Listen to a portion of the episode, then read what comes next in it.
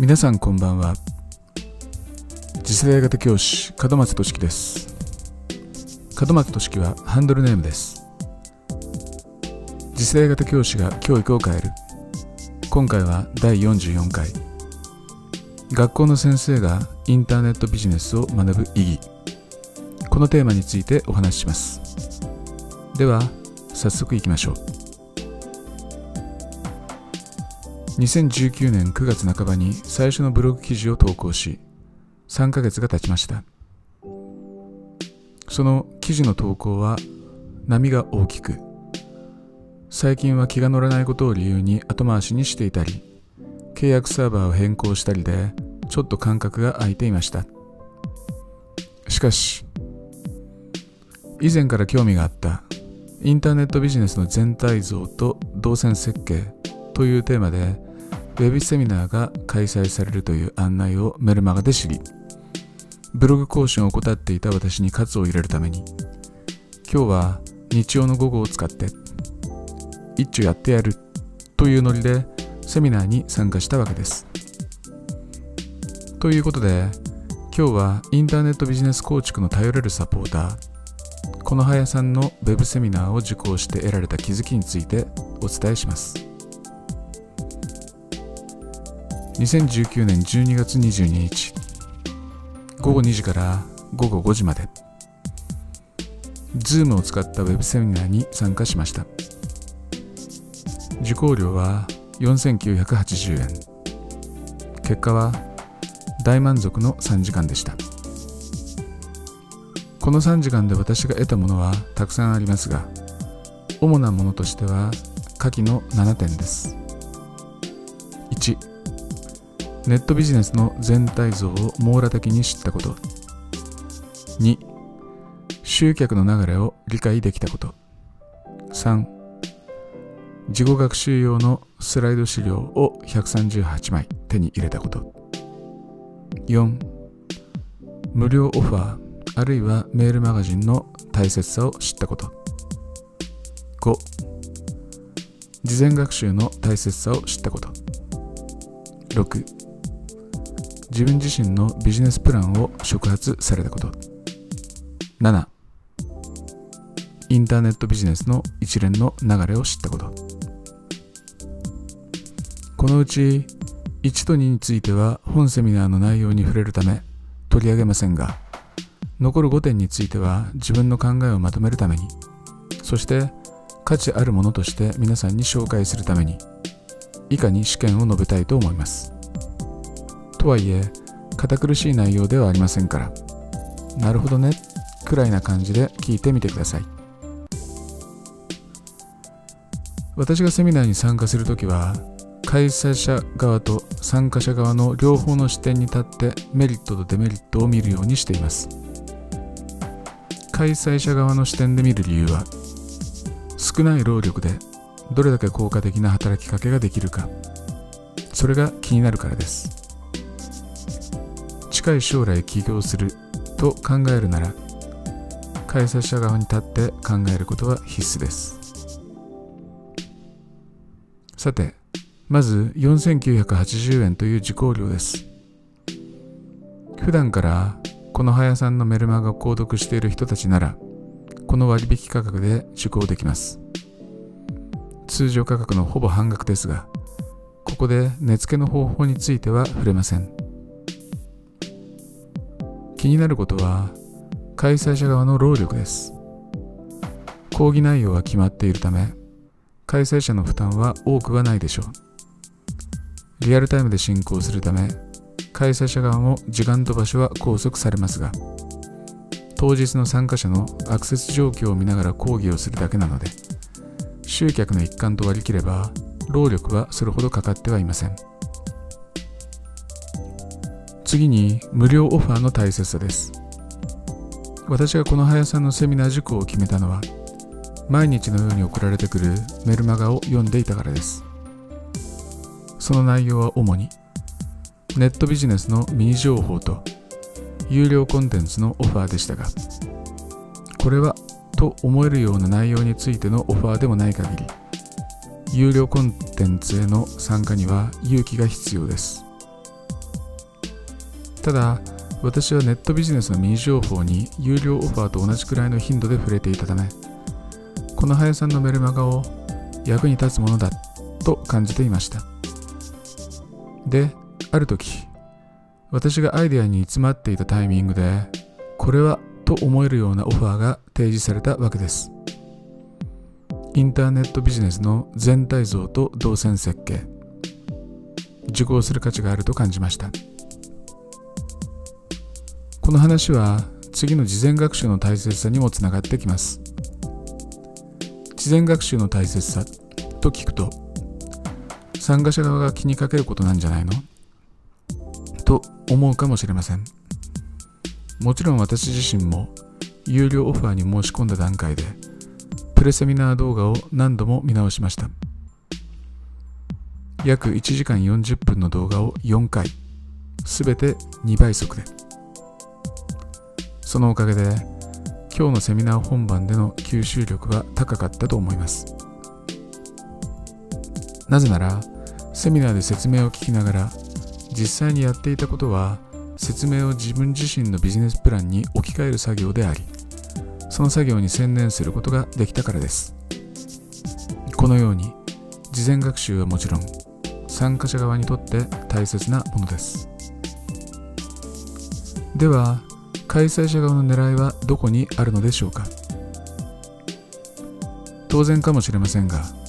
開催者側は参加者には当日のコンテンツに満足してもらいたい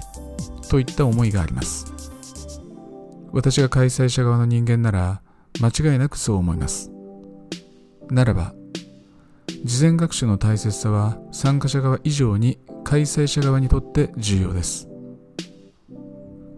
しかしここで私が問題にしたいのはそれだけではありません。それ以上にうまいなと思うのは事前学習のために用意したプレセミナー動画の質が非常に高かったことです。1時間40分にわたる動画ではセミナー当日のポイントが網羅されていました。それを見て私がやったことはプレ動画内で語られているビジネスモデルとビジネススキルをマインドマップにまとめることでした。プレ動画のポイントは確かに良いものでした。しかしそれは情報の羅列でした。大切なポイントを一つ一つ順に説明していき関連スキルも順序よく配置されている。ただしどのスキルがどの目的達成に必要なのかについては学ぶ側でまとめる必要がありました。マインドマップは連想ゲーム的にアイデアを発展させることができ非常に有益なツールですがもう一つのメリットは一覧性にあります。紙の中央にメインテーマを置き多くの観点からテーマを派生させそれを一目で理解するにはマインドマップはうってつけでした。そしてこれが私のこれからやるべきことを漏れなく教えてくれたのです。つまり勝負はその日を迎える前から決まっていたわけです。参加者側は必要な学習を事前に済ませ当日は発想を目いっぱい膨らませるために。開催者側は事前に十分な満足感を与え当日に大きな期待を抱かせやる気に満ちた状態で参加者を迎えるために。私は巧妙な手法に感心しました。次にコスパはどうでしょうか？私たち受講者は3時間のセミナーに対して約5000円を支払うわけですが画面上に映されたスライド枚数が計170枚でうち140枚近くが受講後にメール送信されるというサービスですから復習にはもってこいです。一枚一枚のスライドには多くの文字は詰まっていません。ポイントだけが書かれています。参加者は後でゆっくりと見返すことができます。スライド自体も丁寧に作られており価値を感じやすいものになっています。当日の資料をデジタルで受講後にメール送信する手法は定番かもしれませんが見習うべきだと思います。またセミナー後のスライド送付が事前に分かっていると当日の参加者の思考自由度は圧倒的に高くなります。つまり参加者はスライド自体の内容をメモる必要がないため自分自身のアイデアに遠慮なく集中できるわけです。私自身このセミナー中にビジネスアイデアを30個近くメモすることができました。このような時間は非常に重要であると思っています。セミナー受講に関するさまざまな負担が解消されるだけで参加者は参加してよかったと感じるのではないでしょうか。このように開催者側に立った際は参加者の負担をいかに軽減するかについて周到な準備が必要だと感じました。最後にネットビジネスの一連の流れについてです。今回参加したセミナーのテーマはネット集客7大ツール攻略セミナー。先ほどから触れている通りインターネットビジネスの全体像と動線設計について詳細に教えてくれます。本講座受講までの流れとしては1毎日矢のようにいられてくるメルマガ。接触頻度が相手への信頼度を高めるというザイオンスコアかという言葉がありますがこれは非常に大切な考え方だと思います。2内容はネットビジネスに関するミニ情報。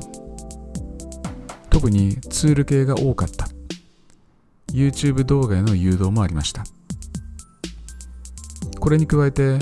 有料コンテンツのオファー。お役立ちそして売り込みの組み合わせでした。でも売り込まれ感はほとんどありません。むしろインターネットビジネス構築を目指す人たちの自立を促す内容なのでそして私の方向性と一致していることもあって徐々に触発されていきます。3メルマガ読者割引という値付けの絶妙なライン。私が今使っているパソコンは中古で29,800円という代物なので Zoom 用のカメラはついておらず音声入力も心もとなかったため外部マイクを新たに購入しました。カメラとマイクで約5000円でしたから。このセミナーの受講料は結局約1万円ほどかかったことになります。ただマイクは音声入力に普段使いしているからお得感は満載です。4申し込み後すぐに送られてくるのが Zoom の使い方動画とプレセミナー動画でした。不安の解消対策が素晴らしいと感じます。初めての人でも全然大丈夫だからといった配慮をしてくれるだけで多くの人は信頼性を感じると思います。そして事前学習用動画。これが当日いきなり流れるのと一月も前に送られてくるのとでは学びの深さも信頼性も全く違ったものになるでしょう。私も時間のある時に何度も見直して自分にとって使いやすいものに情報を整理して漏れなく網羅しそして全体像を分かりやすくできました。今回のセミナー受講で最も効果が感じられた点です。5当日までには何回かステップを踏んでこれからやるよやりますよというメールが送られてきます。このように心の準備をしておいてもらうって本当に大切なことだと改めて感じました。仕事にも役立てたいと思います。6セミナー当日は開始30分前に Zoom 入室用アドレスが送付されてきます。当日使用するワークシートも一緒に送付されます。こちらは当日の開始直前だからこそ印象づけられますね。73時間のセミナーのうち概論とポイントの説明が半分で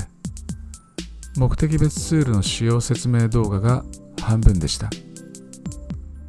ワークシートはあったけれど参加者が考えたり書き込んだりする時間は10分もなかったと思います。開催者と参加者のやり取りは冒頭数分で参加者同士のやり取りはなしでした。個人的にはこちらのニーズを十分満たせた感じがします。ネットビジネス全体像の把握が最大の目的でセミナーでの説明を自身のビジネスプランに適合させることが最優先事項であるわけですから他の参加者とあれこれ意見交換しても始まりません。もちろん開催者と個人的に話せるほどの料金は払っていません。アイデアをたくさんメモることができた点が大きな収穫だったと思います。セミナーの流れとは別にもう一つだけお伝えしておきたいことがあります。それは Web セミナーという場が提供される意味についてです。Zoom というツールの利便性について論じるわけではありません。ただ Zoom というツールが有効に働く場面はどんな時かこれについては考える必要があるでしょう。Zoom は基本的に意思疎通に向いているツールです。相手の顔を見ながら意見を述べ感情を汲み取ったりより工事のアイデアいわゆる第三の案に高めたりすることに向いています。たとえ姿が見えていなくても声が聞こえていなくても確かにその場を共有できているという感覚がズームにはつきまとうからです。画面の向こう側に相手の息遣いをそれがたとえミュートになっていたとしても感じるからです。今日ここには目的を同じくする人間が集まっています。ということをはっきりと感じさせてくれるシステムが Zoom です。ところで私はこの観点とは別に Zoom 本来の持つ働きについて触れた気がしたのです。それはもちろんセミナー成功につなげる働きです。スカイプであれ、ズームであれ、それを使った Web セミナーは、開催者と参加者の時間と空間を拘束します。厳密には、空間は必ずしも拘束されるわけではないでしょう。場合によっては、移動を伴いながらセミナーを開いたり参加したりすることもないわけではないでしょうから。ただ、一般的には空間は固定化されます。よって開催者も参加者もその時間はそこにいることにを意義なくされます。ところであなたは普段一つの場所に連続して3時間ほど拘束されることがどの程度あるでしょうか。あなたが教師なら授業の空き時間の関係で3時間程度ずっと自分の椅子に座っていることがないわけでもありませんよね。ただ何か収穫を得るために一つの事柄あるいは一つの目的のために同じ場所に3時間と泊まり続ける機会というのはそんなにないと思います。つまり時間と空間を拘束された状態で自分にとって価値あるものと向き合うことはそんなにないのです。忙しい現代にあってそのような機会は極めて貴重です。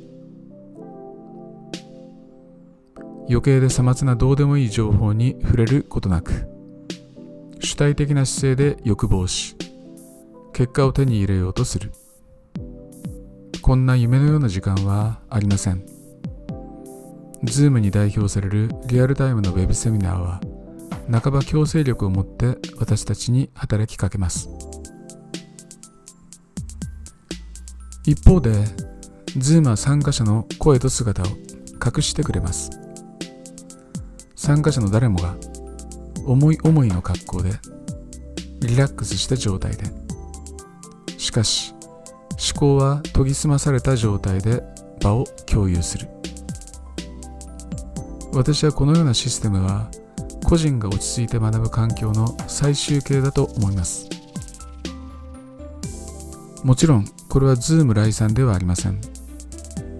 このシステムを非常にうまくビジネスに活用している多くの起業家への来産です。私たちが考えなければならないことは自分ならこのシステムをどんな目的でどのように生かすのか。さらなる改良の余地はないか。ということです。自分が改正者側の人間ならどうする？この視点がいつも頭から離れません。どんなサービスを提供すれば満足してもらえるのか？そんなサービスを少ない労力で効果的に行うには何を蓄積していけばいいのか？普段はサービスという意識から極めて縁遠い私のような人間が今日のような機会に得られる収穫は想像想像以上に大きいものです。だからこそ何かの折に外に目を向ける必要があるのかもしれません。ちょっと大げさな言い方かもしれませんが自分の性を全うするために外の刺激に触れそれを教師の仕事に還元することを繰り返していくことが効率的で効果的で楽しい時間につながると思っています人生の早い時点で必要なコストをどんどんかけてあなたが本当に欲しかったものを手にしていく喜びをぜひ味わってみてください。